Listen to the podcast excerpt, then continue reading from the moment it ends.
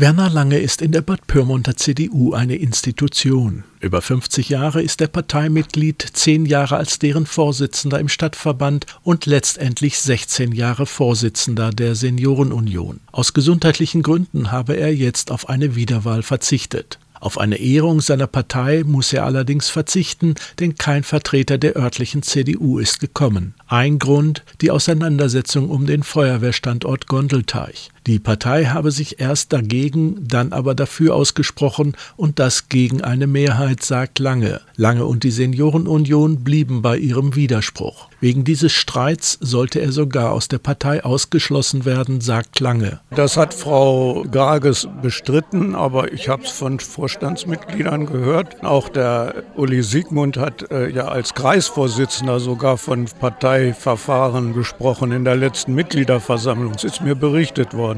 Das langjährige CDU-Parteimitglied Jürgen Drescher spricht von einem respektlosen Umgang. Lange habe mit Organisationstalent und Kreativität viel erreicht und eine klare Stellung und Meinung nicht gescheut. Gute CDU-Wahlergebnisse seien auch mit Stimmen der Seniorenunion erreicht worden, so Drescher. Kurt-Heinz Zülke, ebenfalls langjähriges Mitglied und Funktionsträger in der CDU, nennt es unerträglich. Die Aussage, man sei nicht eingeladen worden, hält Zülke für nicht statthaft. Die Folge ist, dass aus den Reihen der Pyrmonter Seniorenunion kein Nachfolger für den Vorsitz gefunden wurde. Der Kreisvorsitzende der Seniorenunion, Walter Klemme, musste die Situation jetzt retten und für das Amt kandidieren. Seine Motivation?